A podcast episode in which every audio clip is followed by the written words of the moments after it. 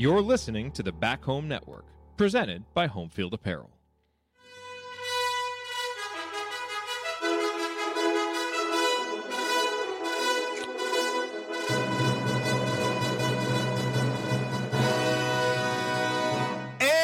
Welcome, Hoosier fans, to another victorious episode of the Assembly Call, as tonight your Indiana Hoosiers battle and fight and scratch and claw to steal a road win in Crisler Arena against a desperate Michigan team on a day when a lot didn't go right for Indiana and a lot of the execution wasn't great, and we're going to talk about it. But man, for a team that really struggled playing defense early in the game when they needed stops late, they got them, and the Hoosiers win it sixty-two to sixty-one. The win moves Indiana to eighteen and seven on the season and into sole possession of second place in Big T- in the Big Ten at nine and five. I'm Jared Morris. I'm here with the coach Brian Tonsoni and Ryan Phillips, and we are going to break it all down for you on this edition of the Assembly Call I U postgame show. And let's start this show the way we start every show, and that is with our Hoosier Proud banner moment. And look, Indiana was down sixty-one to fifty-eight at the under four minute timeout. And, you know, Jalen Hood-Schifino and Trayce Jackson-Davis, as they did all night long, provided the huge offensive boost for Indiana. Jalen with the alley-oop to Trayce, and then Jalen getting fouled and making the free throws to put Indiana up sixty-two to sixty-one. And then it's like both teams just forgot how to run offense, and Indiana turns it over on the sidelines and turns it over again. But every time they made a big defensive play, Trayce Jackson-Davis with the block shot, Trey Galloway with the big steal. But the banner moment, the last nine seconds of the game, it's sixty-two sixty-one. Michigan takes a timeout. Indiana plays excellent defense to force a really tough shot. And that was the story of the game for me is, you know, Indiana without Race Thompson just really struggled defensively early in this game. But they stuck with it, and they kept fighting, and they did what they had to do to go and get a big road win. Just Just a, a tremendous result for Indiana. You know, I got a text from my dad right after the game. He said, ugly, but a win, survived, good defense at the end. That is the sign of a good team. And that is right, because Indiana won without an important player and without playing their best, but they found a way to do it. This is what the really good I U teams do, folks. They win games like this somehow, some way. Tonight they did it. Huge, huge win for Indiana tonight at Michigan. Okay, let's talk about our presenting sponsor.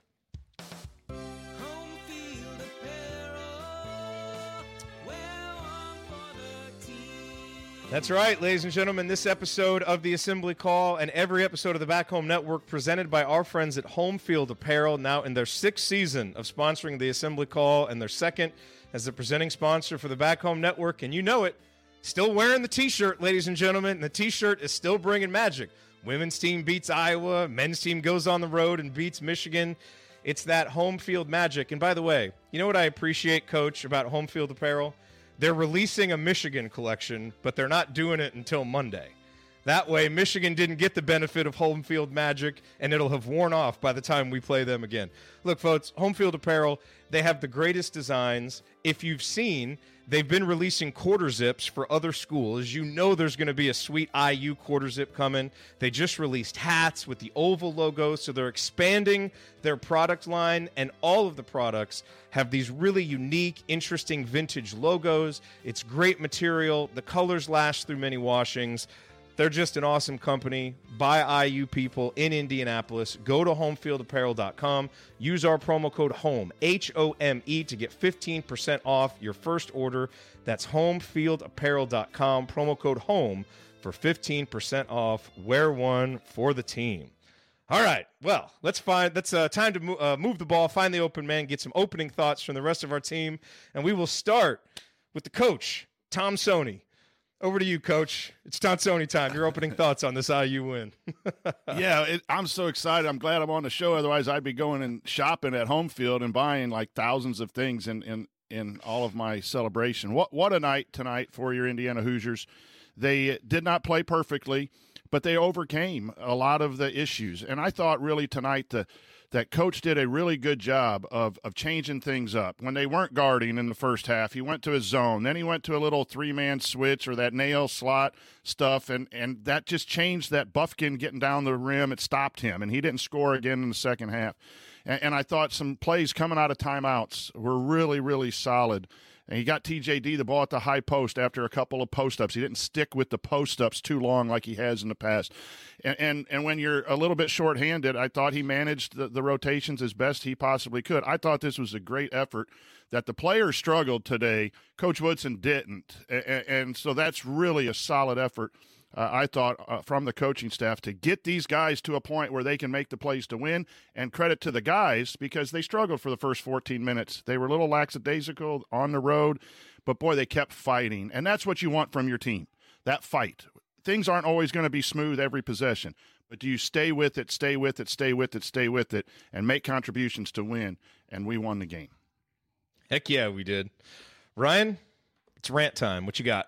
Yeah, it, it, all you need to know about this game is if you look at the first half stats, Michigan shot fifty-one point seven percent from the field. And it felt like the only time they weren't getting what they or they were getting what they wanted every time. They were just missing some shots. In the second half, they shot thirty-two percent from the field and only made eight field goals. That was the game right there. And they were one of seven from three. Indiana's defense won this game. And that that's obvious looking at Michigan only scoring sixty-one, but sometimes teams beat themselves. I think Indiana really bothered Michigan, uh, and Michigan's offense. I thought Michigan ran some poor stuff, but Indiana's defense stepped up. And I want to highlight one guy specifically uh, who was guarding a guy who's going to be a lottery pick in the N B A. Miller Kopp played his ass off tonight defensively. Sure did. Uh, Jett Howard had twelve points. Again, that guy is going to be a lottery pick, and almost certainly Trayce or uh, Race Thompson would have been guarding him in this game. He's six eight, he's athletic, he can shoot, and he hasn't always been perfect this year, but the guy is really, really good. There is zero reason why he should not have been beating Miller Kopp like a drum tonight. The only reason he didn't is because of Kopp's effort. He played incredibly hard on defense, and it was never more so on display than on that last possession. He ran around a screen, got there as soon as Howard caught it. He was right up on him without fouling, kept his arms up, bothered that shot, and the shot had no chance of going in, and that was because of the defense. I think Trey Galloway played some pretty good defense. I thought Galloway struggled on offense tonight, to say the least, but he made up for it on the defensive end. So, uh, you know, we're going to talk about Trayce Jackson-Davis and Jalen Hood-Schifino just carrying the team, but you need to note those other guys stepping up. And Kopp on Jett Howard, a matchup that when I heard that Race Thompson was out, I was like, I don't, I don't know what we're going to do there. Do you put do you put a much shorter guy, Trey Galloway, on him? What do you do? Kopp worked his ass off tonight. To he struggled early because he did because the he kid did. went off for nine early, but then Kopp yes, stayed with it, and that's he the point. Did. They stayed with yep. it, stayed and with it, and he half, made the key in stop. The, in the second half, Jett Howard had three points, and yeah, that was, to that's me, awesome. That's the difference in the game right there. Dickinson got nine. Nobody else did anything for Michigan, and Jett Howard is expected to step up there, and he got three points, and a lot of that credit goes to Miller Kopp.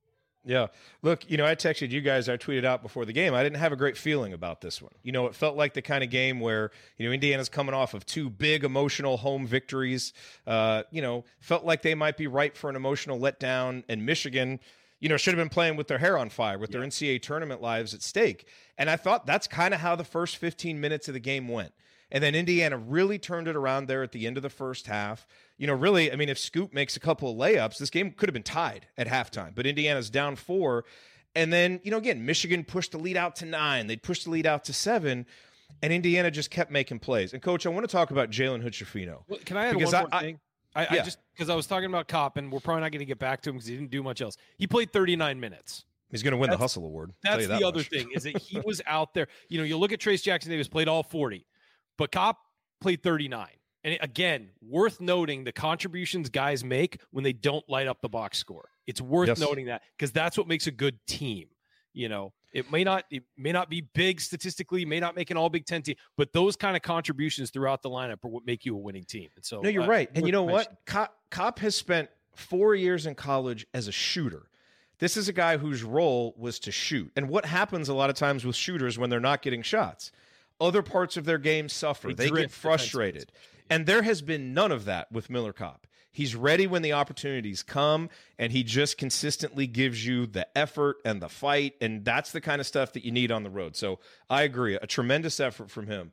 Coach, let's talk about Jalen Hood-Schifino. I thought he really, in some key ways, you know, kind of grew up tonight. Um, you know, he's been a guy who has struggled on the road, but I thought there was a stretch in the second half when Indiana was down fifty-three to forty-eight, uh, you know, and it was kind of one of those stretches that we saw a lot in the second half. It's like, okay, Indiana's struggling a little bit offensively. Is this where Mich- Michigan makes a little run and kind of puts some distance between them?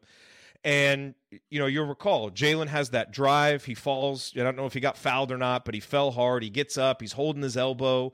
And then the very next possession, he comes right back and scores on a jumper. Four straight points, you know, playing through some pain, playing through some struggles. I just thought the mental and physical toughness that he showed tonight with so much on his shoulders, you know, because just, you know, we have our quibbles with the offense, but that is what this team is right now. They're going to play through Trayce. Jalen's going to get, you know, his opportunities. And essentially when he's making shots and scoring, we have a chance to be really good, you know, as we were tonight. And so I just thought for him to battle through that and battle through six turnovers and battle through foul trouble and just to keep coming back late and to make those big plays, man, that's a lot to put on a freshman. And he responded. Just a really tremendous night for him, I thought. Uh, yes, and I will add that the, he had six straight points, I believe, in the first half, too, when Indiana yes. w- was down, you know, seven, eight, nine points. And he got off to, a, I think, a real shaky start, as did most Indiana Hoosiers. They were, you know, you got to figure it out. They're either trying too hard to make plays. I wrote down, hit singles and doubles, don't go for home runs. And I think sometimes Hood-Schifino cares so much. Do that on he's the on road. the road. And then then you try too hard and you force some shots, you know, and he's he, he's put in a position to do that. The the ball yes. screen, the po- heavy post, heavy point guard offense puts that into his decision-making. But I thought he he struggled a little bit. I thought Trayce Jackson-Davis struggled a little on that fast break when he tried to throw the ball to Geronimo. I thought they all were trying to hit home runs to get a win on the road. And what you got to do on the road is simplify things. You just got to play really good, strong, fundamental, hit the guy in the shooting pocket, you know, make a, uh, a pass fake, do those things. And within the game, Jared, you're absolutely right. Hood-Schifino calmed down, found his groove, and was a huge part of, of winning on both ends. And, and that's what you want out of out of players, no matter what their year is, uh, is to win within the game, is to getting better within the game. And boy, Hood-Schifino did that, uh, you know, despite some some shots that, you know, possession by possession. If you coach for perfection, you're going to go watch film and say this wasn't a good shot, or you threw the ball to Geronimo in the middle of the zone when he wasn't ready. You're going to coach that. But overall, he is just fantastic. And, and he did show some maturity growth within the game and just stepped up big down the stretch. Ryan, what were your thoughts on Jalen's performance tonight? I thought it was an even performance. I thought that, you know, in, in both halves, he, I mean, what do you get? He had a ten in the first half, eleven in the second, I think. And, and just, I mean, he did have too many turnovers. I think that, the, you know, the game and that a lot of those were early and I, or some of those were early right. and I felt like he was just kind of getting away from himself. You saw that from Trey Galloway too. And, and, Galloway only had the one turnover, but it just felt like it was loose. He wasn't, you know, can, he, playing within his body. You know, the ball was out here a lot, not right in, in, in the pocket. And um, I just think that can happen to guys on the road, especially young guys and role players. We've talked about that repeatedly, is your role players don't play as well on the road. And I think that's the same about your young guys. And so I thought starting Jalen Hood-Schifino, I thought starting the game out, I thought he was a little kind of rattled and and maybe just not locked in. And it had been this kind of thing we'd seen where it's maybe like a game on, a game off, game on, a game off. And he really settled into the game. And I think he settled into the game when he realized, hey, um, I'm better than these guys. And, you know, I mean, like, and here's the thing is like, you can look at recruiting rankings and you can look at your numbers and you can look at all that. But until you're on the floor with somebody, it takes a little bit of time to really have that confidence. And I think he was just confident. He landed. It looked like he hit his funny bone really hard because yeah. uh, you could see him just kind of shaking it out. And then to come down and take that shot on the next possession, I was like, whoa, Jalen, hey, give yourself a couple possessions. But and then, and then it went in. And honestly, he went right. And I was like, if I'm Michigan, I'm forcing him left. And they didn't. He went right, took a pull up. Um, Really a nice game for him. And and again, he had the twenty-one points, but it didn't feel like this game where he dominates. It felt like he just played a really good game and played, yep. kept the ball moving, kept getting it to Trayce when he was open, kept, you know, taking those screens and trying to find gaps in the defense. And again, it probably, if this is a game where they score seventy, eighty, he's probably at twenty-five and has four more assists. You know, but it didn't feel like that. This was a game where you needed your point guard on the road to just be good. And he was good. And again, to score twenty-one points, made all four of his free throws. That's great. But really, the game as a whole just felt like it. And, and where he paid off the most was on defense. Their guards couldn't do much against him. And that that's as valuable as anything he did on offense. He was calm. The one thing yes, I'm appreciating I mean more about, and more like, every game, absolutely, solid. Whether he's one or fourteen at Maryland or whatever else, his facial expression, he is just, he's at work. He's doing his business. He's learning on the fly. He doesn't let negativity get to him. At least it doesn't show on the court. Um, but he, he is just calm, and that's what you want out of a point guard. You're running your offense and you're running your defense through that point guard.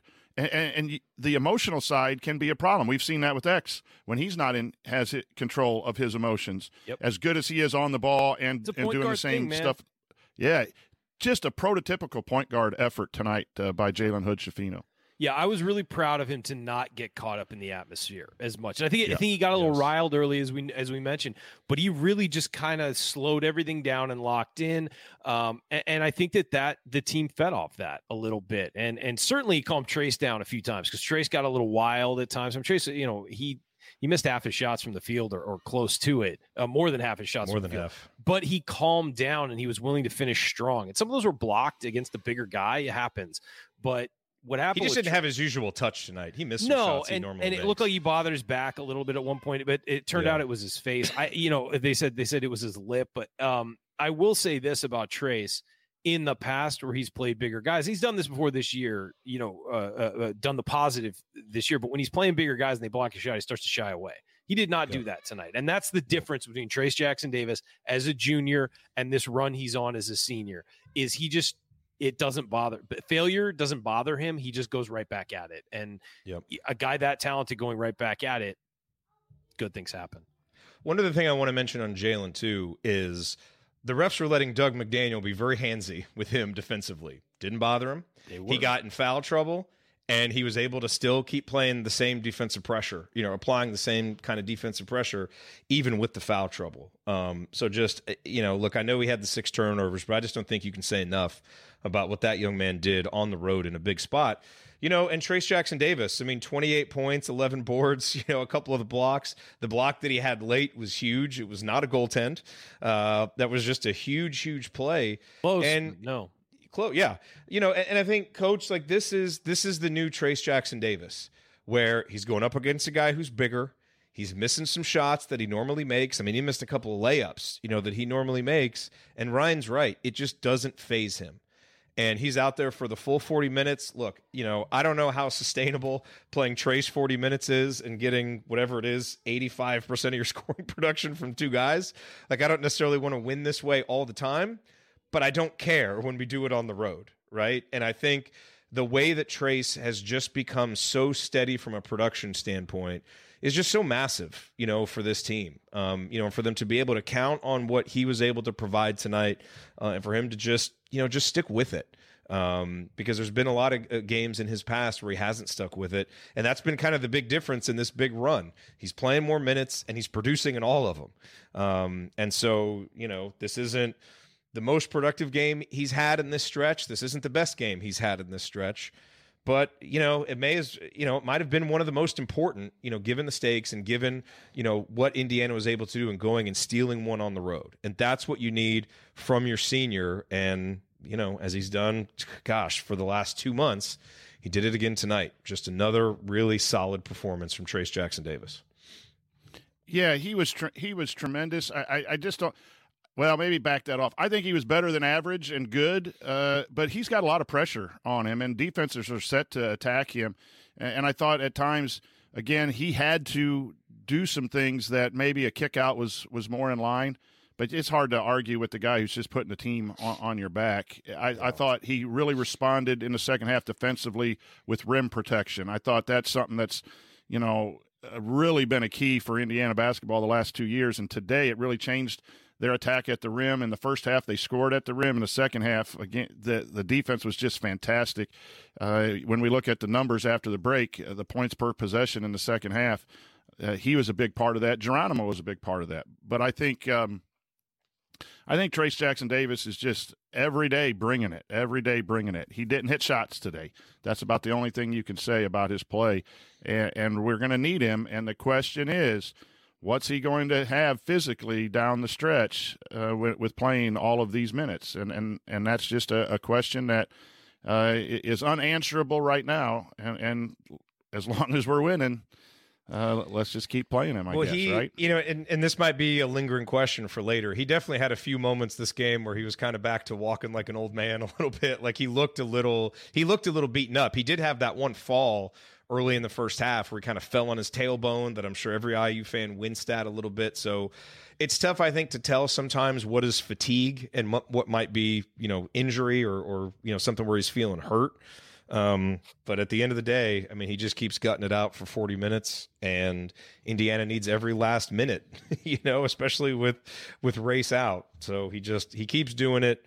Um, it's it really, I mean, you know, it seems like hyperbole at a school like Indiana with a tradition like ours to say that this is legendary stuff. This is legendary stuff, what he's doing. I mean, Easily. This is just one of the greatest stretches of individual play, certainly that I've seen in my lifetime, and that, uh, you know, I've read about or heard about.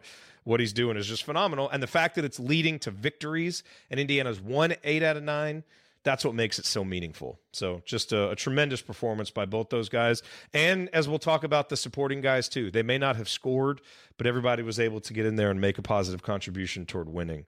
Um, and that is what good teams do. And that's how you go steal wins on the road. All right. Coming up, as we continue our breakdown of Indiana's one point win over the Wolverines, we'll point out tonight's meaningful moments you might have missed, and then we'll go inside the numbers to highlight the most important statistical notes from the game. You're listening to the Assembly Call. Stick with us.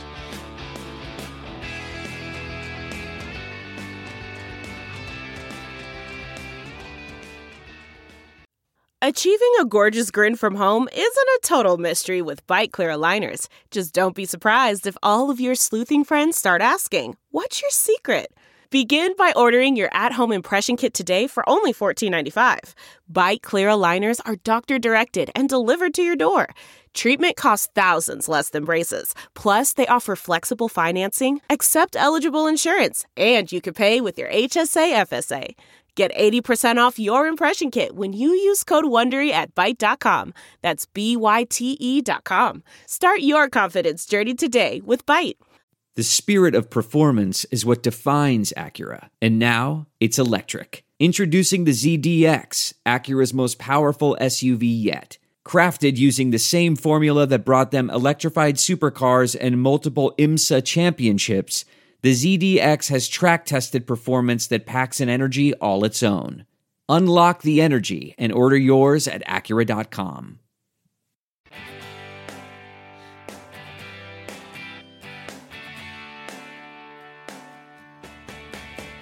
Hey, this is Max Bielfeldt, Big Ten champ and Better Than Advertised Sixth Man of the Year in twenty sixteen.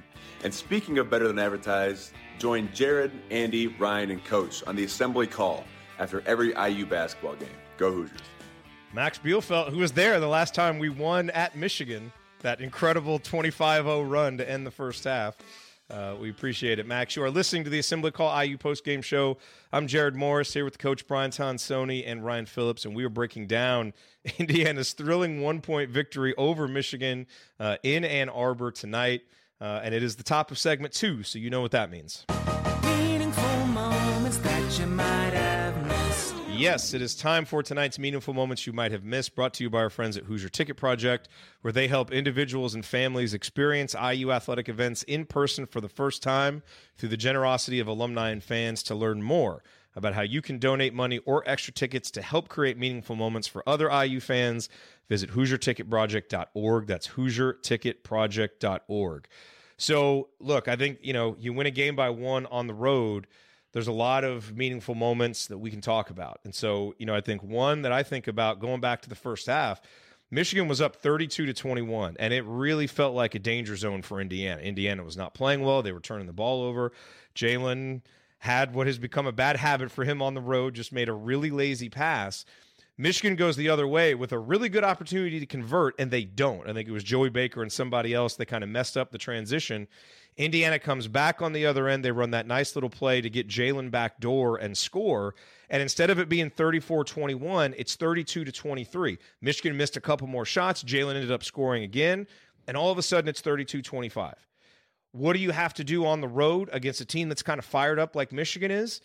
You've got to withstand some of those runs. And I thought that was a really key play. A little bit of luck in Michigan helping Indiana out by not converting, but then Indiana taking advantage by scoring four points. That was huge. Then they, you know, kind of did it again at the end of the first half where, you know, Jalen and Trayce combined to score eight straight. Indiana goes on an eight three run that could have been twelve three, and they cut it down to thirty-seven thirty-three at the end of the first half, which I think everybody, based on how Indiana had played for the first sixteen minutes, everybody's feeling really good. So those two runs in the first half were really big just to keep the game kind of in reach as you go into the second half. And then, Coach, you know, we talk about the second half, and again, a lot of moments stand out, but Michigan went on a little run and pushed it out to forty-nine forty-two. You remember, I think Indiana had taken a, a little lead, and then Indiana goes on that ten oh run. Woody calls timeout, comes out of the timeout, we score. Uh, I don't remember what play we ran. I think we went into Trayce. He scored. The next possession, Trey drove and got fouled, made both, and boom, it's forty-nine forty-six. And so that's what Indiana kept doing was, you know, Michigan would push it out a little bit. Indiana found a way to get it back within reach. And then what does that do for you? It gives you a chance to steal it at the end. And then Indiana made the plays, got the stops they needed. But I really thought, Coach, as you kind of go through the game and, and you reflect on what happened, those were huge, huge plays by Indiana to stop some Michigan momentum and just make sure the game didn't get out of hand. And they made it a dogfight at the end, and gosh darn it, they ended up winning the game.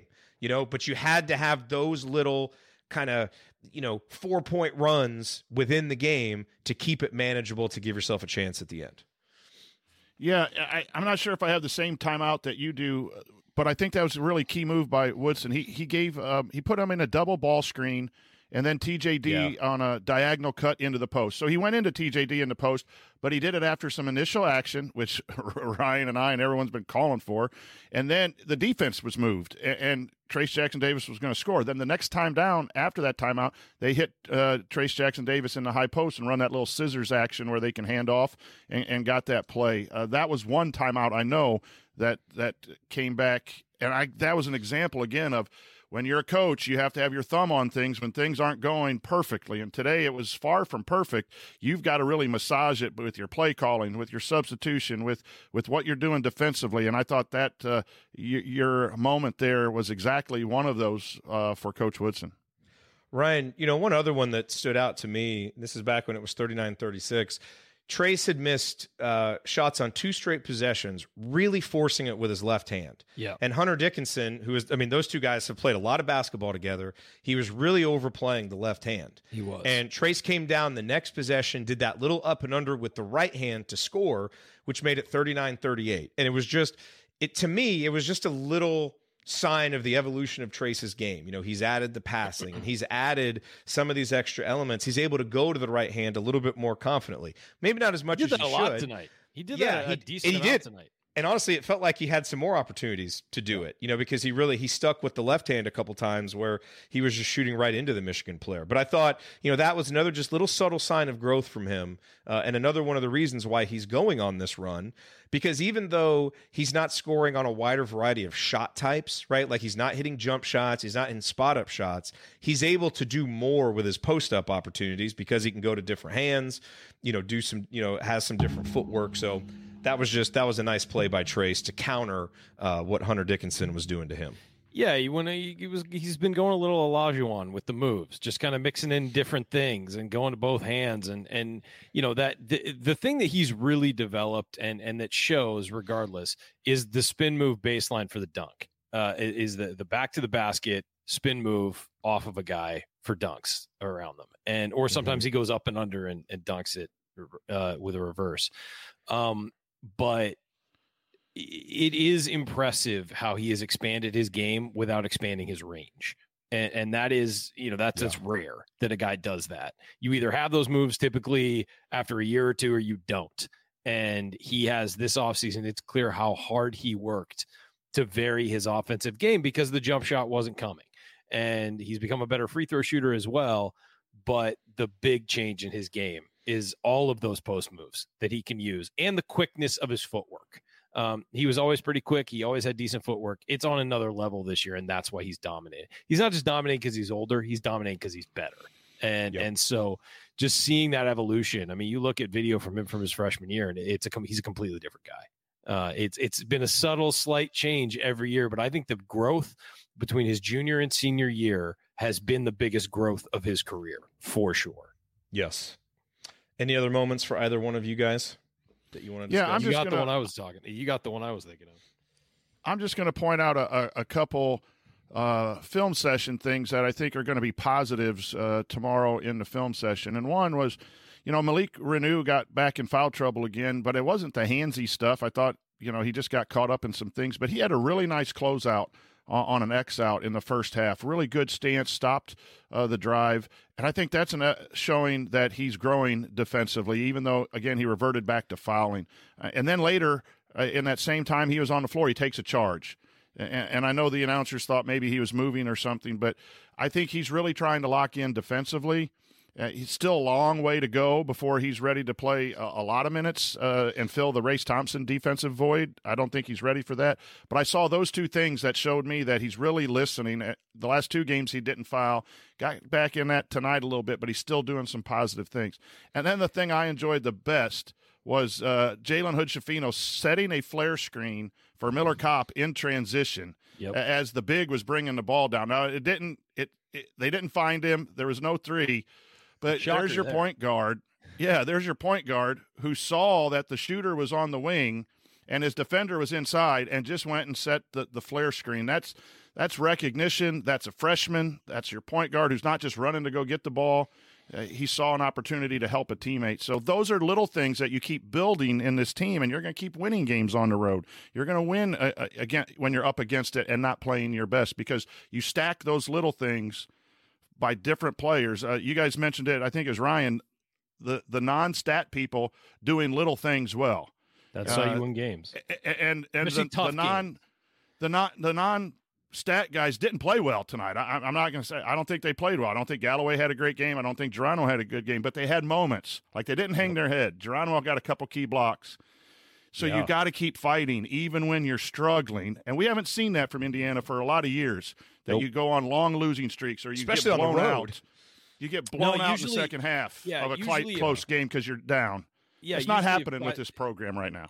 Yeah, usually yeah. if guys are struggling on offense, their defense suffers. Or if they struggle on yeah. defense, their offense suffers. This team, like, these guys keep playing. And I, I will say they had that last year. They kept playing, whether they played well or not. was was was a different story, but they kept playing. They didn't hang their heads as much. And you had a guy tonight, Tamar Bates, who I thought was forcing his offense to an incredible degree. I will say defensively, I thought he tried to move his feet. And so I didn't think he was great defensively by any stretch, but he was focused and trying to do what he could, and he was helping, and he was doing all those things that you're supposed to do on defense. I thought his offense, I think that he's got it in his head that on the road, he doesn't do much. So I'm going to go find my offense and, and yes. you know, almost like prove that wrong. And that's where you fall into the trap. What you need to do on the road, if you're a role player, is fill your role and get to a spot where you can help out, get to a spot where you can cut back door, get to a spot where you can get an open look.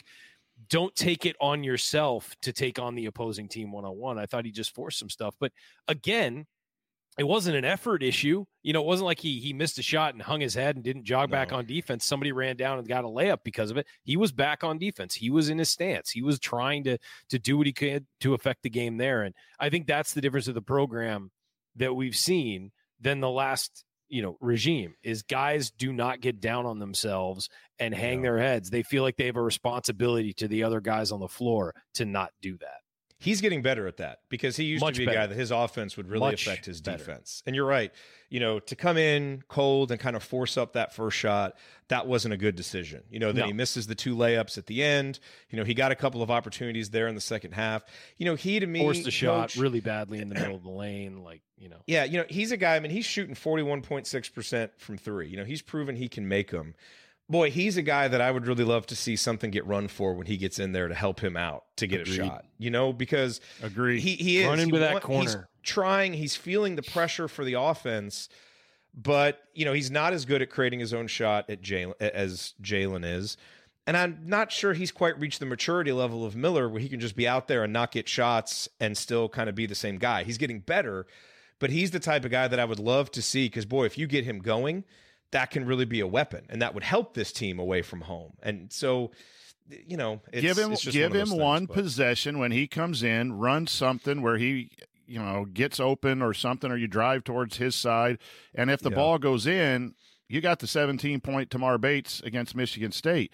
If it doesn't and that, then you know you're going to have to rotate some other people in. But I do think some coaches do that. Uh, they get their star player started at a certain time. They'll get their, you know, their shooting guard started at a couple times because you have to see the ball go in in order to have that self-confidence. And that's why we always talked about don't foul a guy who's struggling. Because then he yeah. gets to the foul line, yep. and if he sees Number the shot rule. go in, then all of a sudden then the, the regular play goes in. So there is some method to that, Jared, where I agree is if he needs to be a vital part, which we all think he, he does, I think the same thing for Kopp. Um, in the first eight minutes, you can run a lot of stuff, see how people are guarding, and maybe get these guys going instead of right off the bat one hundred percent through T J D. Uh, it's not a bad decision to always go through T J D, but you're talking maybe three possessions to get people an opportunity, maybe to just to hit their first shot, or even mentally, Jared, I think it helps.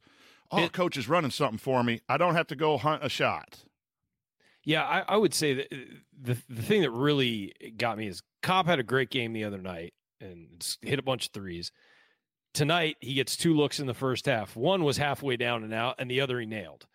They didn't run a single thing to really get him open in the second half. And and look, Michigan's guys are bigger and longer and more athletic. It's going to be harder for him to get his shot off, you know, out of the normal run of the offense and a kick to the kick to the wing or a kick to the corner, because those guys are going to close out. The, it's going to be really tough for him to get his shot off.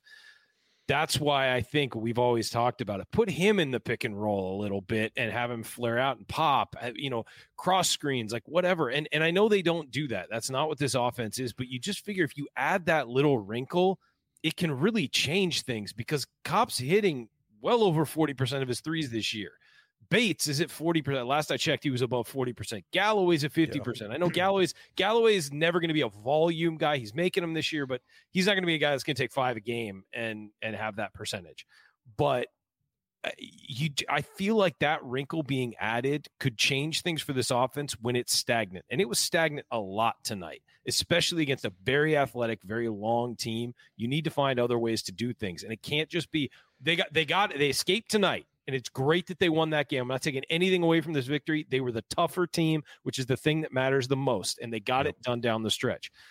But in a game like that, where the offense becomes molasses and is really struggling, a wrinkle like that, like you and I have talked about, can change the game and get that, oh, now we got to overplay this guy. Well, that opens up a lane for somebody else. And then that opens up something else. I mean, just once run something like that, get that look, or run it until you get that look, knock down a three, and then you've got the change in the game. And so that's the one thing I think is next on the list for Indiana to really evolve yes. as a program, is to be able to throw those wrinkles into the offense and find an extra gear when they need it. You don't have to run it all game. Look, they won this game and only took six three-pointers and made two of them.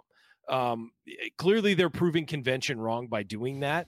And, and the, you know, and the same thing happened against Purdue. They didn't hit that many threes against Purdue yeah. and they still won, but eventually you're going to need that. And you got to yeah. find a way to do it. That's the thing. We have a top twenty offense in Kenpom right now, and it kind of feels like we could have a top ten offense, you know, if we got if we got our guys more shots. So yeah, it's that's it, what's great. And look, it's almost like you're winning with a hand tied behind your back, because there's more to there's more to come. Yeah, there could be. And look, look, there there are things to nitpick. There were some stretches of basketball that weren't great, but we won on the road, and that's what matters. And I that's so I have tough. to pop off. It is tough. I got to go get my son to bed. I'm going to leave you guys in the capable hands here of uh, Coach Tom and Ryan. All I want to say is, look, you know, I gave you guys my gut feeling before the Rutgers game, and it was spot on. I tried to give you guys my gut feeling today where I wasn't feeling good about this game. I thought we would win one of the next two. I just figured it was more likely that we, that we would beat Northwestern. I've never been happier to be wrong. I don't, you know, if I, if I have a bad gut feeling, I love being wrong. I am so glad that this team went out and played like they did today, because the thing I followed up that tweet with was, but if we do come out and win, we are going to learn something very, very exciting about this team. And that's what we learned today. Like, this is different. You know, Trayce and Jalen are just two spectacular players. The other guys struggled, but they fought through it to make plays at the end. I am just so happy and so proud of this team and what they went out there and did tonight. You know, Michigan, is they've struggled, but they're a very talented team that was clearly locked in on this game. And Indiana went out and found a way to win anyway. And so you know, nine out of ten. They're winning in different ways. It still feels like there's more meat on the bone offensively. I'm not sure you could ask for a better position to be in on February eleventh. It's just a great place to be in. So proud and excited of what this team did. And very, you know, I just, I love watching them play. Very excited um, to see them against Northwestern. If I get my son to bed and you guys are still going, I'll be back. But with that said, I will hand it over to Coach, and I will see you guys later on. All right. Have a good evening. All right. Now it's time to go into some numbers. And, and I'm going to start out with this number, Ryan. We have over a thousand people watching tonight after Indiana wins on the road. Uh, that is just absolutely incredible. We thank you uh, for uh, coming on the show and and watching us uh, do uh, what we, we do. And besides that, the basketball numbers, uh, the one that stands out, I'd like to go back to what you said earlier about the second half defense. I did not write these numbers down, and the stat sheet's somewhere back in here in one of my tabs, but I think they were over one point two points per possession offensively in the first half. And I think they ended up uh, nine point six, nine point seven, something like that. In order to drop in a half, that's an excellent, uh, excellent, you know, defensive effort. Um, yeah, one point one nine four for Michigan in the first half. Okay. Second was zero point seven five. There you go. In the second. So wildly different. And and some of that is Michigan had some looks and, and missed them or took shot, took bad shots at, at times. Um, but again, Indiana was dogged defensively. Their rotations were on point. When they doubled, they rotated back. They closed out. They had hard closeout on closeouts on threes. I mean, the second half, Michigan one of seven from three, and it was a Jett Howard three where he was off balance. I mean, you know, it, it, he shot it over Kopp, and it was falling away to his left. That's the only three they hit in the second half, uh, and it was well contested. So, you know, Dickinson, I, I, you know, three of seven. He was their best player in the second half. He was only three of seven from the field, made three free throws. Uh, that's all he had. And so, yes, I agree. The the offense um, or the defense turned it up against their offense and, you know, only allowed three offensive rebounds in the second half, too. And that's a long, again, a long athletic team that fired some threes, and Indiana closed down the boards. And they were quick and athletic and talented. Yeah. I mean, they were expected to be at the top of the Big Ten. Uh, at the beginning of the year, they have dudes, and those dudes were hard to guard in the first half. They were beating uh, Indiana off the dribble, and the coverage has changed. I really give Coach a lot of credit for going to that zone for two reasons. It was it just slowed Michigan down for a little bit. Even different. And I think it sent it sent a message to the guys like, you're not guarding worth of crap. Like, if I got to go to zone, you're really not doing your job. And then they had a timeout. And then they adjusted something, and then from then on, I think at about the four or five-minute mark of the first half, what left in the first half, that defense was solid. Their stances, their closeouts, their on-ball pressure uh, was fantastic, and you have to do that against a team like Michigan on the road to have that those kind of numbers statistically. Yeah, and, and what other numbers? I, well, one thing yeah. I want to say about that is, you know, Indiana played seven players, and they were able to maintain that defensive intensity for the whole game. And that's, I mean, kudos to those guys, and especially because, you know, Jordan Geronimo played twenty-one minutes. He wasn't expected to play that much, I know. And he clearly was, his, his leg was bothering me. He was minus ten on the night when they were in with him. He just was struggling. Uh, but Malik Reneau played seventeen. Tamar Bates played seventeen. The starters, the main guys, uh, Kopp thirty-nine, Jackson-Davis forty, Hood-Schifino thirty-three, and Trey Galloway thirty-three minutes. And those guys all had intensity, defensive intensity at the end. And so just kudos to them for maintaining the energy, maintaining the effort. I think they reserved a little in the first half when it wasn't great. So they had a little bit, little bit to tap into in the second half. But uh, really just, I mean, you know, you saw Trayce Jackson-Davis get to the free throw line at the end there, two shots to maybe make it a three-point game, and he misses the front end and it barely got to the rim. That's legs, man. He played forty minutes. Uh, those That was just A, a, t- a clear exhaustion issue um, there, but you know, they still brought it on defense, and he was still there on that next possession on defense. He was all over Hunter Dickinson, and uh, you know, so I'll say that. As far as numbers, um, again, I, I think pointing out the second half defensive stats, as you started to, was um, Michigan shot thirty-two percent in the second half. They shot fourteen percent from three. Uh, they were seven to nine from the free throw line, which is the only reason they were in the game, was they made, they got, they got to the, the line nine times. Um, and then, you know, you forced seven turnovers in the second half from Michigan uh, and uh, only four in the first half. So just, you can see the defense just ramped up the whole way. And I'll also say something that's interesting. It's given the size disparity, Um, they tied points in the paint. And and the fact that Indiana only got two bench points and won the game, again, just shows what kind of a game T J D and, and Hood-Schifino had. Yeah, they they were fantastic. They, another number that sticks out just shows some of the stagnation on offense a little bit. And give credit to Michigan. I thought they did a halfway decent job of guarding. But twelve mm-hmm. assists uh, for Indiana to thirteen turnovers. And, and there were just yeah. some, I don't know if they're road turnovers ugly, or Coach. lackadaisical turnovers. Coach, um, it was ugly. It was one of those things where we're not – like we're super happy about the win, just to everybody out there. So if, if it sounds like we're we're poo-pooing things, it's it, it, it we're stoked about the win.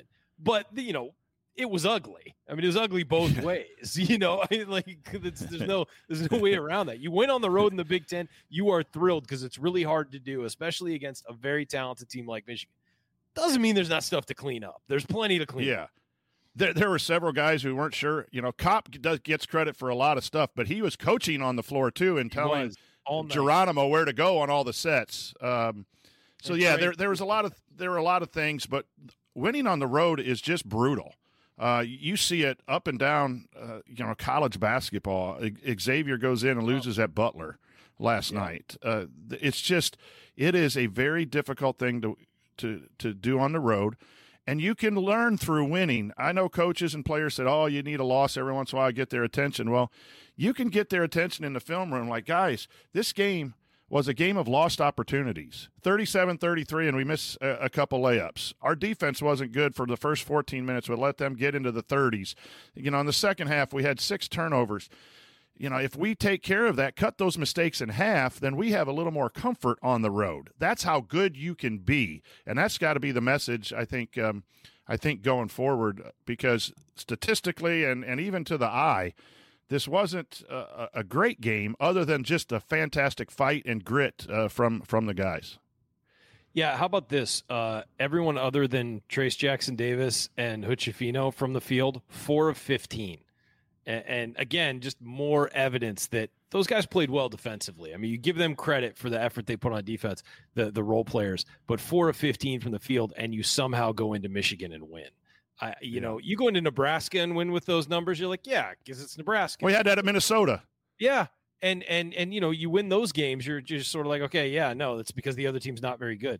Michigan has is not in the tournament right now and has not played well this year, but that's a team that could beat anybody in the country if they're on. They are that talented. And they were playing better. And they were playing better over the last, you know, two weeks or so. And so getting that effort from your two top guys is, I mean, staggering. And and that wins it for you. But also those role players on defense deserve a lot of credit for stepping up with yeah. the two other guys. We talked about it, too. When you're having an off night, do something. Yep. Next possession. Find a possession to get a, a block, get a rebound, take yep. a charge, you know, just close out the right way. And I think a variety of players who might have struggled statistically had moments like that. Uh, yep. And that's Geronimo just um, – had a great block. Geronimo would not have a good night. Had a great block at one no. point to save a basket. Yes. I had two blocks in the game, but one that was, uh, you know, key late in the second half.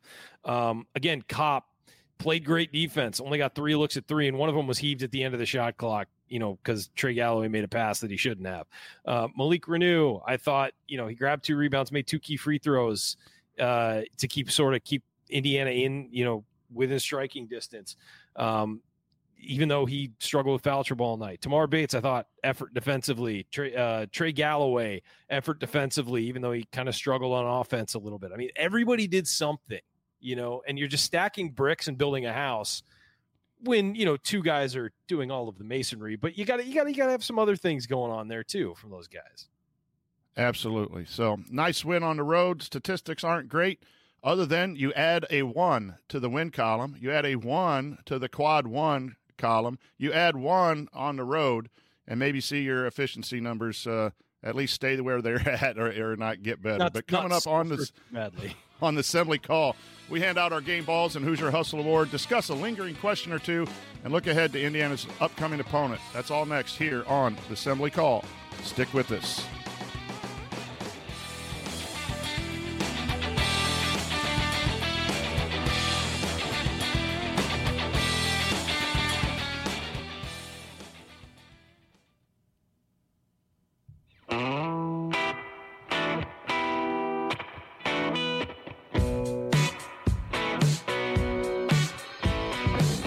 What's up, y'all? It's Devontae Green giving you the green light to watch Assembly Call after every I U game. Just don't listen to their opinions about shot selection. Remember, you miss one hundred percent of the shots you don't take. Go Hoosiers.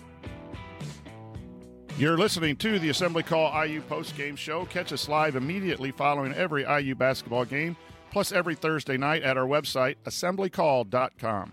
Also, make sure you sign up for our free I U Hoops email newsletter. Over nine thousand of your fellow I U fans have have subscribed. Join for free today at join dot assembly call dot com. That's join dot assembly call dot com. I'm Coach Tonsoni here with uh, Ryan Phillips, and we're breaking down Indiana's one-point win on the road at Michigan, and it's uh, now time for our game balls, which are presented by our friends at Bloom Environmental, where Allie and James and the crew help folks in southern and south central Indiana maintain healthy air quality in their homes or business. Learn more at uh, bloom enviro dot com. And when you mention this ad, you get twenty-three percent off all of their testing services. That's twenty-three in honor of T J D. All right, Ryan, who gets your game ball? It's very one of two an- people. Very anticlimactic. It's the man who went forty minutes and just played his tail off. Uh, J- Trayce Jackson-Davis, twenty-eight points, eleven rebounds, three assists, um, had two blocks. Against a matchup that, you know, has bothered him in the past. And and I will never forget. And it bothered him some tonight. It did. It I mean, did. But he kept playing through it. Whereas I think last year, especially at home against Michigan, you know, following that big win against Purdue, he just really struggled and was out of the game early. And he, I mean, he, again, we've talked about it. He's a different dude this year and just continues this incredible run he's on. He was eleven to twenty-three from the field. He was under fifty percent. And he just kept going. He kept believing in himself and knew I can do this. Um, I, look, I know Zach Edey's numbers are hard to beat, but there's got to at least be some question about who the national player of the or who the who the Big Ten player of the year is. He's he's he's making this a conversation when he probably shouldn't be because of the numbers are yep. so stark. Um, so here's the thing about Trayce. One of my favorite one of my favorite stats. The final score was sixty-two sixty-one. Trayce Jackson-Davis went forty minutes, so his plus minus was. Plus one, one, and that's the only one that matters. uh, I'm giving it to Trayce Jackson-Davis, too. You know, he's the stir that, you know, he's the straw that stirs the drink. Go. Let me say that I, right. I knew uh, what you were going for. Yeah. Uh, so, yeah, it's hard not to when you have a double-double and, and you just have ha- have the whole team on your back. I think you could have talked about Hood-Schifino being that secondary guy running sure. the show, playing great defense, scoring some points. But uh, too many turnovers probably for, for game ball for him. But he would be uh, honorable mention uh, game sure. ball. He's second. So, I mean, there's no. He's a very very tight second there. But yeah, but that's, it's got to be Tra- Trayce is just he's the he's the sun around which this team orbits every game. That's Trayce Jackson-Davis' seven hundred fifty-fourth game ball of the season. Actually, it's fifteenth of the season, and. Um, A bunch of other people have one or one or two, but congratulations, Trayce. Um, we, we just love watching you play. We appreciate uh, everything that you do. Um, and now, the Hoosier Real Hustle Award.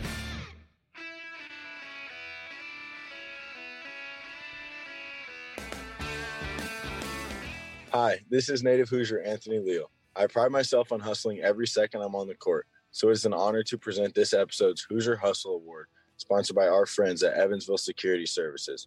Based in the hometown of I U legend Calvert Chaney, Evansville Security Services provides off-duty police officers to businesses and individuals throughout Indiana. Their goal is to provide whatever level of safety and protection you're looking for.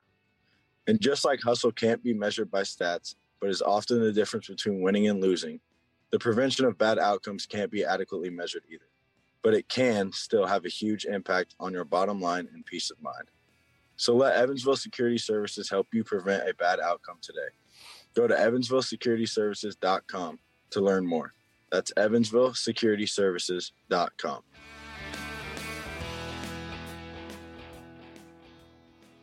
All right, it's time for the Hoosier Hustle Award. And I think I know where you're going, so I'll let you go there because I think that's where I'm going as well. Take it away. It's- It's Miller Kopp for his defense, man. I and, and also playing coach on the floor. That probably took some yeah. energy. But also, he played thirty-nine minutes. He was second on the team in minutes. It wasn't Jalen Hood-Schifino. He played thirty-three. Uh, Kopp, um, ton of effort tonight. And, and, you know, we've, we've talked about him recently.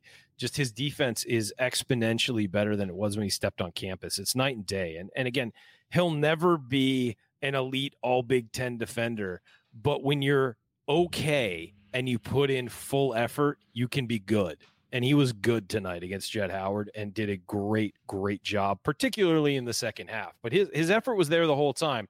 But in the second half, I mean, you know, Howard in the second half was held to uh, three points, one of six shooting, one of four from three. And his only three points, again, were a three-pointer that was well defended where he was falling away to his left and drained it. And, and it was one of those shots where it happened. And my first reaction was, well, if they're making those, this game's over. Like, you know, you get, there's nothing you do about that. And, you know, sometimes you get those bounces at home. Turns out, hey, I was wrong. I'm willing to admit it. Um, but really just a great effort from Miller all around. Uh, and, and, you know, he didn't stop on offense. He did what he was supposed to do. He just didn't get the open looks. Uh, defensively, though, he put in a huge effort. Yeah, and, and I'll vote for Miller Kopp as well. There's, you're starting to see why coach has trusted him for a couple years to be in the starting lineup. And we went through an offseason where everyone was saying you'd move him out of the starting lineup. There's something about being in the right position uh, it, it, that can be hustle as well. You know, when he you're very rarely hurts you. Very yeah, rarely. He gets you. he gets hurt off the bounce when there's a more athletic player. And in the first half, they were isolating uh, Kopp, getting the ball to uh, Howard when Kopp was on him in a position where Howard could drive it, and they kind of went away from that. But he really does a good job of being in position. And the one thing I texted you guys, I thought he got caught up in a poor closeout. Really, uh, Bates was screened. They, they were Xing out on it. That was that third man switch stuff that they were doing. It looked like that nail s- slot rim, but I think they were going to X out against Michigan, and Bates got caught up in a screen. So that was maybe credit Michigan for screening off of the ball screen. And Miller saw it and then went out to close out. So sometimes it's it's not the guy closing out's fault. It's the guy that is, you know, who didn't make it there that the teammate's trying to cover. And that's just an example, again, of of Kopp trying to do things to help Indiana win win games. So Miller Kopp, I believe that is his fourth Hustle Award, which puts him in second place bes- behind Trey Galloway's five. It broke a one, two, Uh, a five-person, four-person tie for second. So Miller Kopp is starting to rack up uh, the Hoosier Hustle Awards, and uh, we appreciate his contributions to tonight's victory. And now it's uh, t- time for a lingering question, and I'm just going to throw this one out to you, and if you have one, you can uh, you know, add to it. But I think the lingering question is, when are we going to get guys back? A little load management tonight, maybe, uh, for Race uh, and, and his health. Uh, sitting him out, trying to get him healthy for the stretch run. You get a win without him. That's just a bonus because you really need him for the glue guy, the defense. Uh, I thought it took a long time for Indiana to get where they wanted to defensively without Race out there to start. And when is Xavier Johnson coming back? A lot of rumors. I heard it on the pregame. Uh, a lot of people talking on uh, betting shows, whether they're going to take the Hoosiers or Michigan, whether Xavier Johnson's coming back. So there's a lot of talk about Xavier Johnson coming back. I think that's the lingering question right now is, when are we going to get back to full strength, and how do we incorporate those guys back into the lineup without missing a beat? Your thoughts, yeah, Ryan? I'll say about Xavier, if it was up to Xavier, he'd be playing right now. But I think the doctors are the doctors are yanking that chain back, you know, not not letting him out yet. Um, just just kind of pulling the holding the leash. You know, wait till you're fully healed before before we unleash you. Um, but He uh, he's going to be back, I think. And again, Indiana kind of struggled to to to play when those guys went out. I'm interested to see how they will handle them coming back. Um, whether right. they go straight, whether he goes straight in the starting lineup like Race did. I think Race went in the starting lineup the, the game he did because they wanted to get him warm right off the bat because of the knee injury, and they and then he didn't come back, you know, because he sat down for a while. Um, so, do, do you think I, there'll I, be a limits? A minute, probably for his on first a broken game. Foot. I would yeah. think probably for his first game, and I think it'll be less broken foot and more game shape.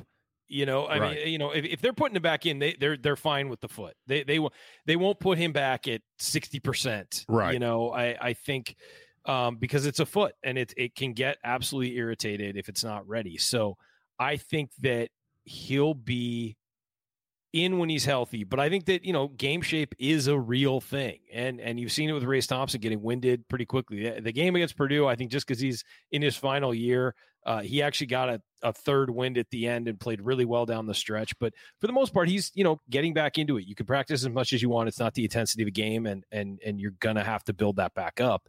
Um, so I think there's going to be an integration period there for, for Xavier. Um, But yeah, when do they get healthy? And and Race, I have heard that this is not a long-term thing. I don't want to talk about what the injury is, but I've heard it's it's not a long-term thing. He'll be he should be okay. It was just uh something kind of came up, and uh, hopefully he's back next game. Um, but yeah, it, it you know it is because Indiana, you feel like hasn't been healthy since early December, really, and uh, you know such a key guy in in Xavier, to be without him is. is tough. It's real tough. Yep. And Jalen Hood-Schifino has picked up the slack, but you get a game from Jalen where he's one of fourteen, like that, like, like at Maryland. And it really helps to have a guy like X there who can defend and, you know, help create shots. So that's, again, Indiana's ceiling is going to depend on two things: health and those role players. How well do those role players yep. play? That's the ceiling of the team. And, man, you get those guys back, you might start being able to decrease some minutes a little bit, too, if that becomes a concern. Like, we, you know, you're playing these guys forty, thirty-nine minutes out of necessity because you want to win. But now there's been a big enough cushion, uh, I think, that, uh, you know, you had six games left. I wouldn't say Indiana's a lock for the tournament because you can't lose seven in a row and probably make the tournament. But you are very, very close uh, to being in the tournament. Now it's just you want to keep winning for seeding. So you get those guys back, and you can pull some well, minutes already, because you have other weapons. Haven't we already matched last year's Big Ten win total? Was it nine last? They went nine and eleven last year. Yes, is that right? Yes, yeah, yes. So one more, and you're already a step better than last. I mean, we expect you to be much better than last year, but right, you know, you, you've you're in a good. You put yourself in a really good place with this run, to where, you know, I mean, you don't obviously. I don't want this to happen, but you can make a mistake here or there and still be in a really good spot. And and so right. at Northwestern, and, I think that's I think that's when they they should win. They should win that game. Uh, yes, they lost and, and it at home. Make up for it by winning on the road. Let, let's let's go there right now, because we usually preview. We won't have a show before the game on Wednesday. First of all, the women play again on the road against a ranked Ohio State team, and they are number two in the country and playing fantastic basketball. Yeah. So tune into that, and then the and doing the guys, work. If you haven't been watching, I'm straight up, if you're not a women's yeah. basketball fan and you have not been watching, tune in and watch it. They are fun to watch play. It's not just they're good. Absolutely, they're yeah. fun. Go watch them. Fabulous. This is, this is the best team in Indiana history, and they're going to lose some people after this year. They're still going to be good, but this is a an incredible year, an incredible team, and they are a blast to watch. So tune in, watch the women, definitely. So they play on Monday, and then Indiana travels again uh, to Northwestern, but they have three days off. That was key. Uh, you know, when traveling to Maryland, Ryan, they only had two, and, and it was at a stretch of several games in a row, and I thought yeah. they played uh, up to, you know, down to that level.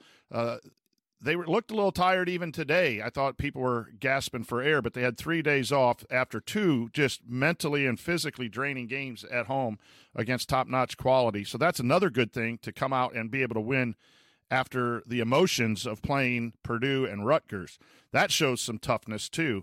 And then you got Northwestern, who I believe the ga- the score was in the eighties at Assembly Hall. It was, yeah. So Northwestern's having a great defensive team. Uh, uh, they're a great defensive team. They're causing a lot of turnovers. Uh, they've done a lot of good things defensively. We've already shown, without the full team, because Race wasn't playing, that you can score against Northwestern, and Indiana's playing better defense. Gave up a lot of points against Northwestern. So if you can just switch that a little bit, then, again, I, I'm expecting a win when you go into Northwestern. Northwestern still needs wins to get in the tournament, and they haven't played as well at home as, as they have on the road. So your thoughts about that Northwestern game up on coming up on Wednesday? Yeah, it's it's the one they should win. I'm sorry, like I, you yeah. know, some guys are going to make crazy shots and annoy the hell out of you with Northwestern. I mean, that's that's how I feel it. They got to limit the three point line, something they were struggling with at the time. Northwestern had seven in the first matchup, which is, you know, you should still win that if they only hit seven, but, you know, boo boo, he can't, can't destroy you. And, and you know, that's... I thought that's they gave up the drive a lot, if I remember right. They did. Some Nobody could guard the drive. The that that led yeah. to threes. And so... And the kickouts. Uh, they were straight-line driving, and that was when Indiana was really struggling with a straight-line drive and recovering to the three, which is the two things that right. Northwestern exploited the entire game. Uh, Trayce that's when had, that nail slot rim stuff yeah. came out, and they were giving up that point drive yeah. and then kick that to the, the wing, game. And they were just burying threes. That was the game that Jalen had thirty-three. Um, and yeah. kept Indiana in the game, and Trayce had twenty-four rebounds. So you need a big game out of both of those guys on the road whenever you go, but you need the other guys to step up. It's a smaller arena. I think on the road, guys are more comfortable in a smaller arena. The the, the bench guys tend to be. Um, Malik Reneau, that's a game where he could make hay, I, I think, yeah. when he's in there. Um, hopefully you get Race back to eat up some fouls and eat up some time.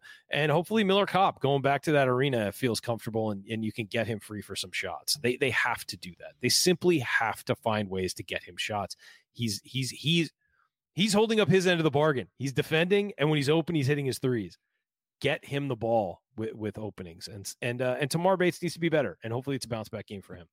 And the fact, Ryan, that they lost at home uh, to this Extra Northwestern team should bring a little more focus and motivation, and the start is going to be the key. T- tonight, I think it took about twelve to fourteen minutes for Indiana really to start feeling their way offensively and defensively, and it almost cost them uh, a game. They're going to have to, you know, not necessarily up ten in the first four or five minutes, but just the decision-making. Take those singles, take those doubles, you know, make Northwestern guard you the way you want to run offense.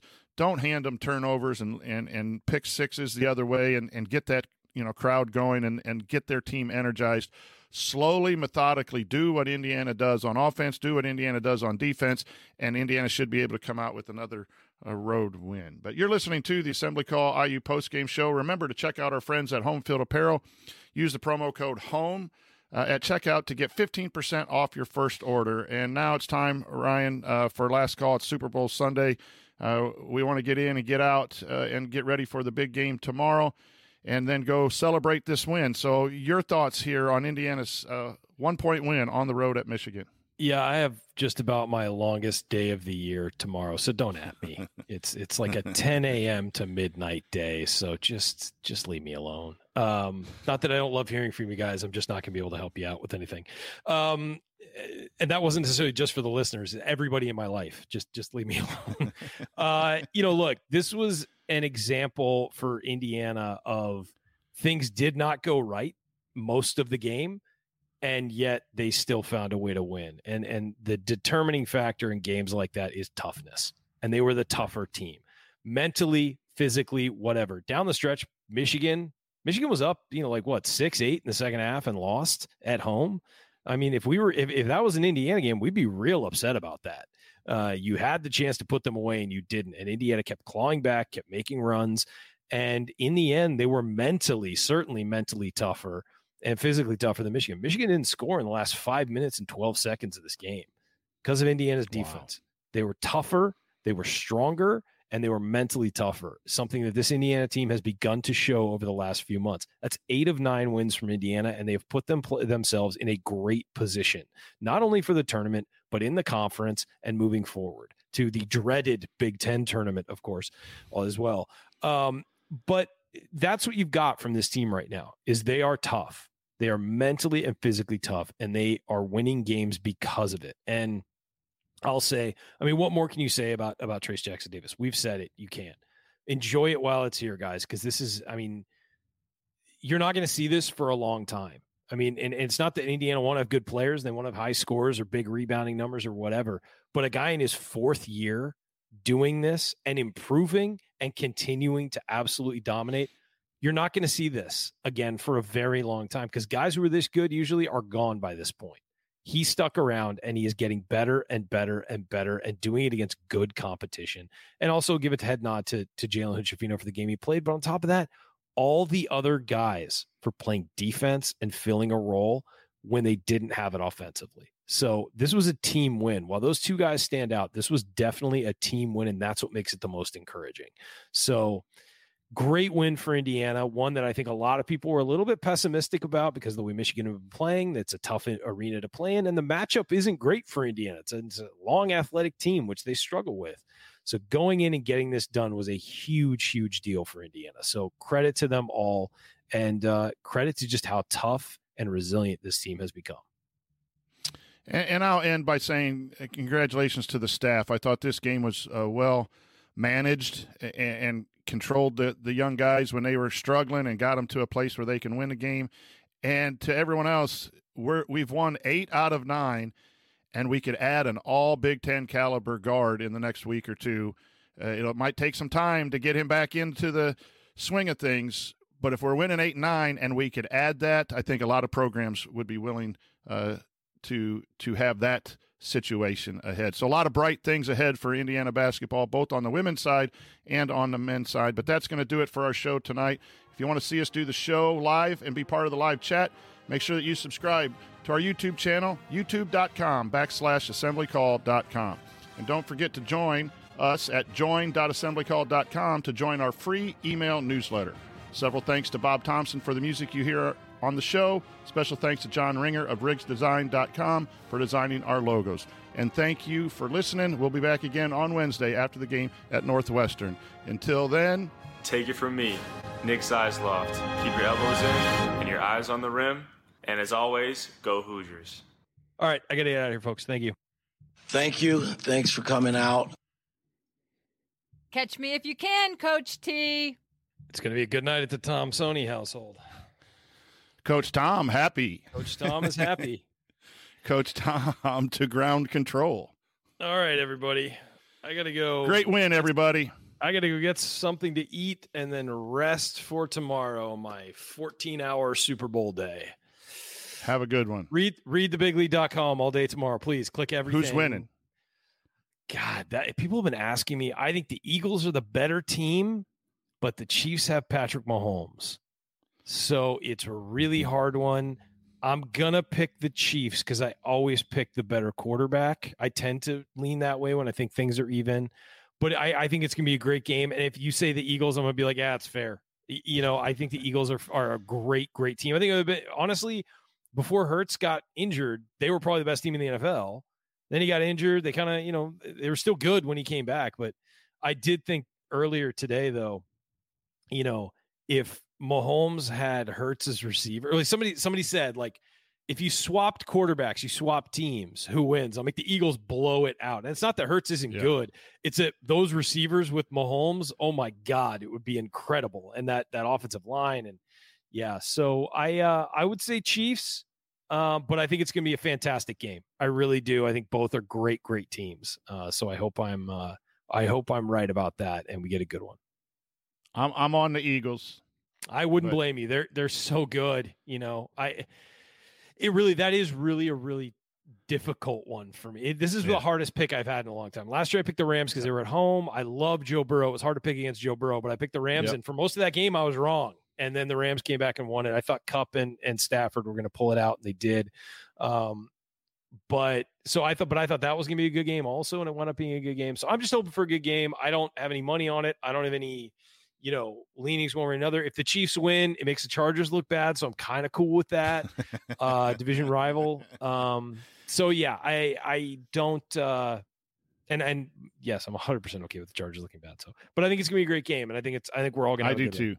Yeah. I think it's two quality teams and, and uh, hopefully it's a, it's a tight game right down to the end. Yeah. And um, it's two of the teams that have been two of the best all season, two that they've been top four all season, those two teams. Yeah. So, you know, I'd say that the, the five best teams in the N F L this year, all year, were the forty-niners, the Eagles, not in any order, forty-niners, Eagles, Chiefs, Bills, and Bengals. And yep. four well, of that those A F C teams, is tough. And four of those teams were in their conference championship games, which never happens. I mean, yeah. you could argue you could argue the difference in who's better between the Bills and the Bengals. That's pretty even. So if let's just say you give the Bengals the benefit of the doubt, the four best teams were in the conference championship games. So you were going to get a good Super Bowl no matter what. So, yeah, I think it's going to be I think it's going to be a really, really good one, and uh, I'm looking forward to it. Hey, look who pops back in. We're in After Dark here, J- Jared. Oh, he's coming back. Pop, he's coming back. The the five hundred sixty-two people who hung on for a little Super Bowl talk get to get to have Jared back for a little bit. Is he in or what? Oh, there, Yo. there he is. What's up, we just fellas? Talked trash about you for the last half hour, so that was. It's okay. I deserve it. Hey, you know what? We're just starting the I numbers now because we just I did. We just went into trashing you. We haven't even done the numbers or the game balls or anything. We've just been bashing you for thirty minutes. I'll take it. We're joking. I deserve it. I deserve it. Hey, look, I thought I didn't think they were going to win this game today. I thought they'd win one of these two, and that yeah. it was more likely they'd beat Northwestern. I was wrong. I, I, I'm happy to I, be wrong. I'll say this: I no, wasn't you as pessi- yeah. I wasn't as pessimistic as you were, but I didn't feel great about it. I mean, Michigan's a mm-hmm. long, athletic team that this program struggles with right now. They don't have the players to match up with them, really. Um, on the road at a place they haven't won. And, you know, I totally get being pessimistic about it. Now, I wasn't as pessimistic as you were. I, I read that and I was like, Jared is th- who wrote this? This has I'm to just, be. Yeah, but even, I'm just trying to be a little better. Even then, he comes back with the positive. I really think. Yeah. He comes back with, but if we win. Yeah. yeah. So it's not like I thought it was impossible for us no, to win. No, no, I, I know. I, I was I, with you, though, Jared. I, I thought this game was going to be tough. I was, you know, we said that on Banner Friday that, you know, yeah, it's a tough this team game. was it's hot. Michigan's matchup. hot. They have studs. It's a tough yeah. matchup for Indiana. Straight is. I mean, it's like it's like you know when you play Arizona, that was a t- it's a tough matchup. Well, a tough matchup for anybody, but a really tough one for Indiana with the size and athleticism and all that. You play Michigan, it's they have size and athleticism and guys who are six eight who can hit threes, and that Indiana doesn't traditionally do well with that. And a tall yeah. guy, a guy who's bigger than Trayce Jackson-Davis defending him. Those are, that's a recipe for not winning. Indiana was just the tougher team. That's what it came down to. Yeah. I think that's, I think that's part of why all three of us were so excited when we got on here yeah. before the show. We're like, like yeah, let's get like this started, man. We got team. good energy. It felt like we beat a top five team with our energy afterwards, but it's they, yeah. this team. Well, and I, I saw, I'm going to, I'm going to, I'm going to, I'm going to yeah. get off after this, but I will say this team and what has been most nice about covering and following this team is they continue to surprise you with mm-hmm. some of these right. wins, and especially during this streak. I mean, it's it's not just winning, it's how you're winning and how you're going about it. And then, of course, Trayce doing everything, but he can't do it himself. So there's other contributors, and it's the way they're doing it and doing it with defense on the road at a tough place to play and only winning. I mean, if, if I told you they were going to score sixty-two points today, what percentage chance would you give them of winning? Like zero, negative yeah. fifty? I like... But it was, they did, you know, what they needed to do in all the little ways to win it. So, and the numbers, if you look at the numbers, there are some positive numbers for Indiana. Rebounding, they out-rebounded them. The, the paint points were even, which against the team that big and that athletic that can drive to, to play them to a standstill in the paint.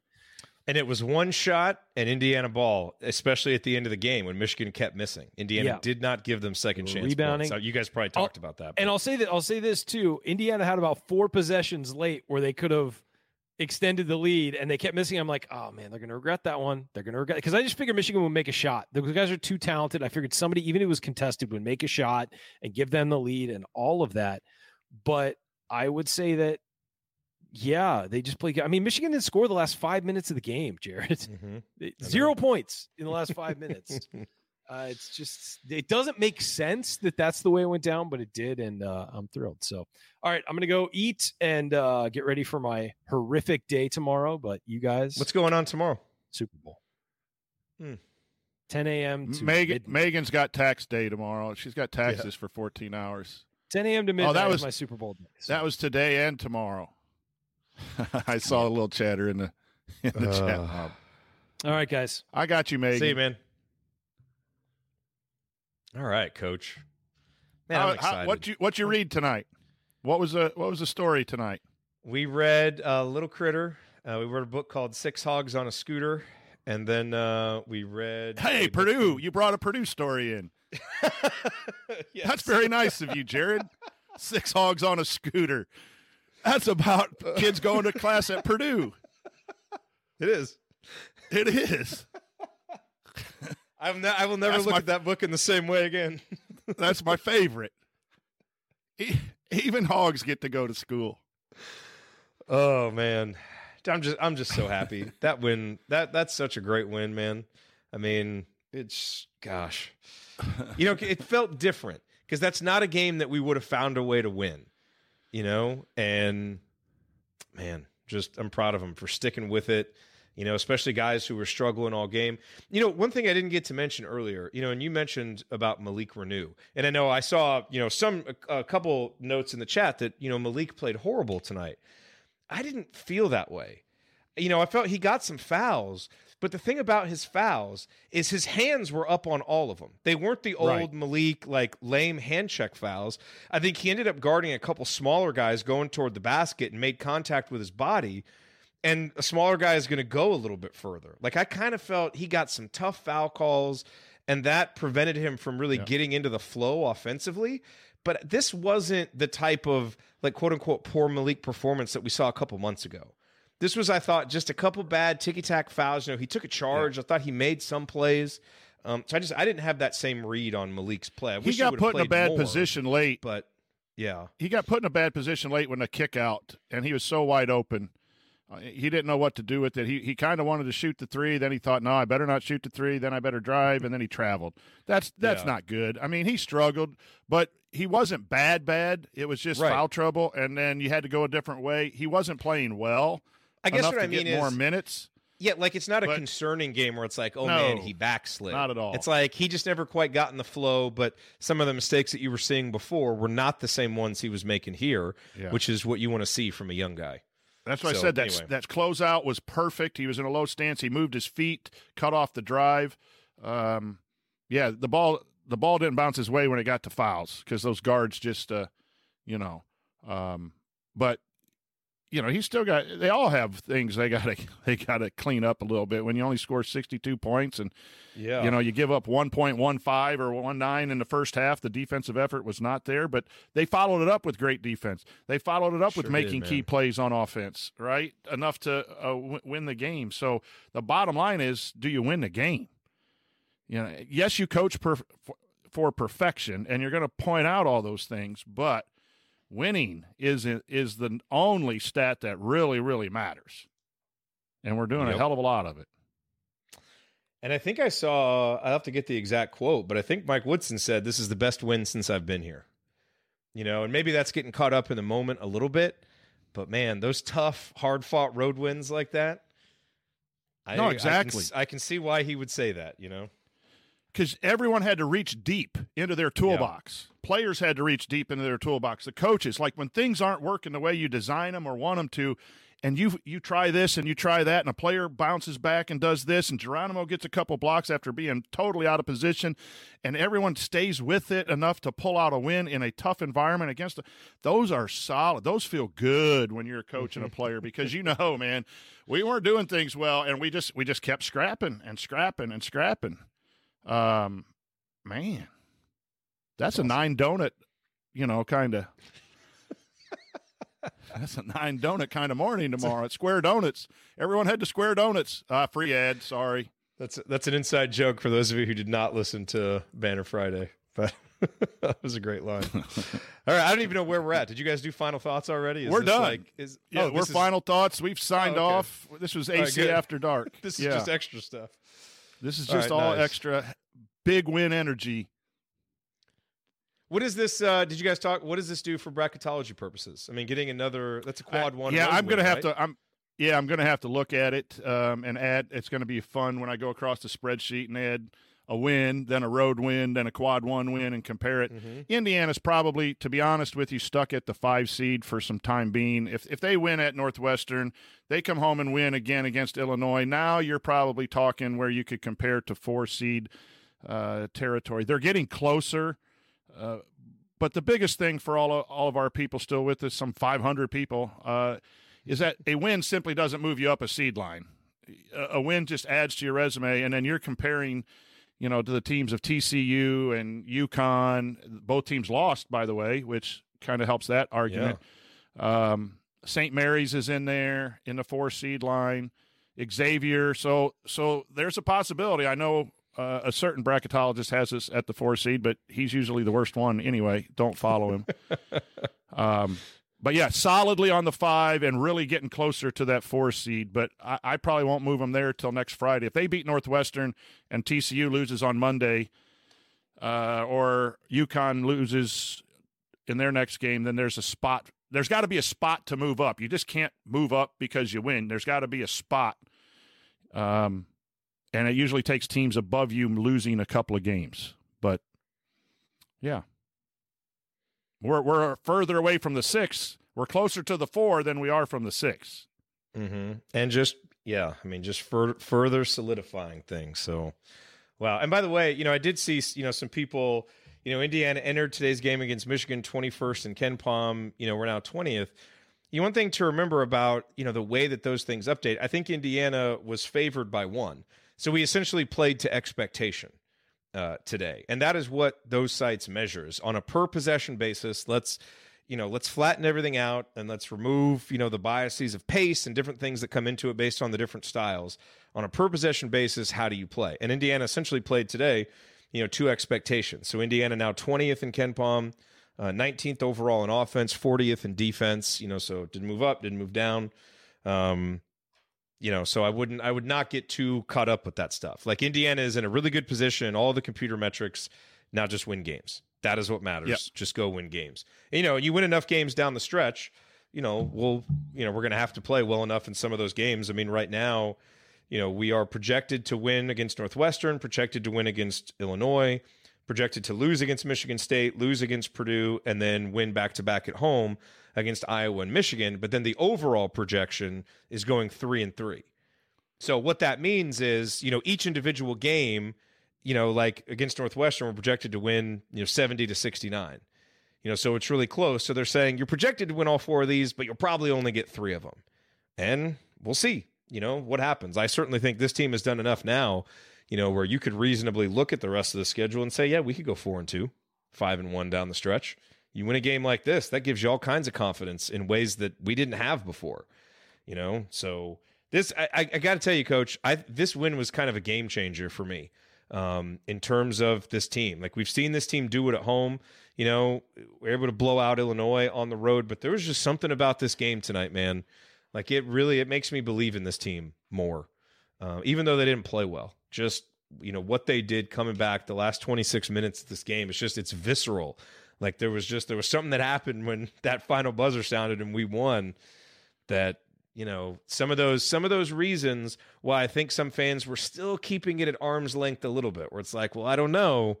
This answered a lot of those questions in a really, really meaningful way, I thought. Yeah. I, I said so yesterday on the, you know, the last three games combined have really, I know it's easy to say, Mister, you know, obvious when you win three games like this that you feel better, but, you know, you can have a five-game winning streak and some of the balls bounce your way by who you play and when you play them, but when you beat the number one team and then you beat the team that's been your nemesis and then you go on the road against a very hot athletic team and win uh, and you overcome some poor play and poor decisions, then it really makes you feel good.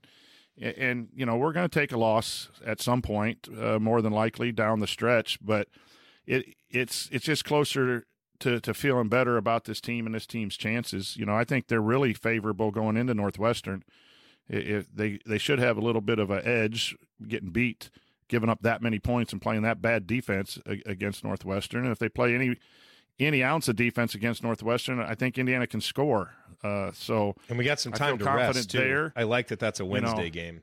Yeah, I think Illinois at home is going to be tough. Um, but I expect to win that. And then you got two brutal road games.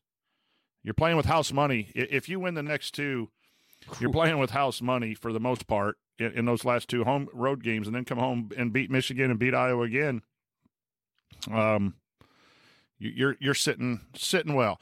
I do think you want to try to get off the five seed because yes. There's some twelve seeds that are scary. Um, Oral Roberts can do some things. They're they're sitting on that twelve. Charleston sitting on that twelve. Liberty, you yeah. know, the dreaded twelve five upset where it happens two times a year. Those are talented teams. Very, very talented teams that are capable of of, of winning a game against anybody. And I know it'd tick us all off if we would lose that, obviously, but it's not like you're even mm-hmm. four thirteen is is there's some thirteens that are per, V C U's pretty good right now at the thirteen seed, but I'd much rather do the four thirteen than the than the twelve five. But I, but really, I I would take the five, and knowing when Selection Sunday's coming, I don't have to stress. It's oh, just man. When they call Indiana. It's been what nineteen years since we've had that kind of comfort. Well, six anyway, so seven yeah. since twenty sixteen. But all right, Coach, this was fun. Let's yep. go cheer on Andy's Eagles tomorrow in the Super Bowl. Absolutely. I don't. I don't really have a team. That's where my money's at. My brother-in-law is an Eagles fan. Andy's an Eagles fan, so I'm going for the Eagles. Plus, Jalen Hurts kind of reminds me of Jalen Hood-Schifino. They have similar. They look first, the same. First name, same name. Well, that and there's just yeah, but I don't. There's something more. There's something about them. Like they're you know really something about their body language that reminds me of each other. I don't even know what it is. I just I think it every time I see Jalen Hurts. So I'm going for the Eagles. So go Eagles. Hopefully it's a fun game. Hopefully Absolutely. Ryan. Ryan, you know, makes it through all the Super Bowl coverage. We'll be thinking about him. No, I won't. I won't think about him one second. I'll be thinking about eating, getting By the some way, cake. My favorite, my favorite new drop that we're going to have to find a time, but it'll probably be after a loss, I imagine, when we're going to have to use this. You're a basketball fan. Be an adult. That's right. Brendan Quinn. Exactly. Great words. Exactly. You're a basketball fan. Be an adult. Be an adult. Oh, man. All right. These wins are so much fun. Right. It's just fun to linger on here for a while. A- absolutely. Like, you don't want to go. Like, hey, just hold on. I'm going to go get a piece of cake. I'll be right back. Yeah, let's come back and talk more about this. There have yeah. to be some angles me, we haven't discussed yet. Let me grab a cup of coffee. Uh, we'll be right back. We got five hundred people still in here. We ought to stay. five hundred. Ah, four ninety-five. Five of you who just dropped off. That's weak. Uh... All right, man. Hey, Banner Friday was fun. I thought I, I enjoyed fun. both both our, our guests and, and just fun. The question and answer part of that is really a lot of fun. I agree. And I think that's good for our community members. If you're not a part of our community, that that's a, a really fun thing. We had a bunch thing. of people join. We got a bunch of new members. Yeah. So, well, you know, we'll try and do that when we can. It was really nice having Brendan to come in and kind of give the, you know, the opposing viewpoint. So we'll try and do that with the Banner Fridays that we have left. Uh, you know, like what we got Illinois next Saturday. I mean, I don't really want to talk yep. to an Illinois fan, um, but maybe we can find, you know, someone who covers Illinois that can give us. Some, oh, I'm on, uh, I'm on the show. Insight. So, oh, that's Jay right. You're the, you're the you Illinois fan. That's right. Yeah. Mister State yeah, Brad, Brad Underwood's biggest fan over here. That's right. We'll just talk to you about Illinois. You know everything about them. I passed up media credentials to their game today. I had I had media credentials, but I wanted to watch I U, so good. I didn't go. I didn't go over. How you doing, oh, Jay? Good. Is Jay in here? I don't think I don't he's know. in here. I don't know where he is. There's no telling. All right, everybody, have an awesome Saturday. Enjoy the Super Bowl, and uh, we'll for sure talk to you guys Wednesday. I know the Doing the Work crew will be here. We got another big women's game Monday at Ohio State. See if they can just keep rolling. Um, I mean, as long as I keep wearing this shirt, I don't see any losses coming. The shirt's magic. Absolute magic. All right, y'all. That's awesome. Good night. I'll talk to y'all soon.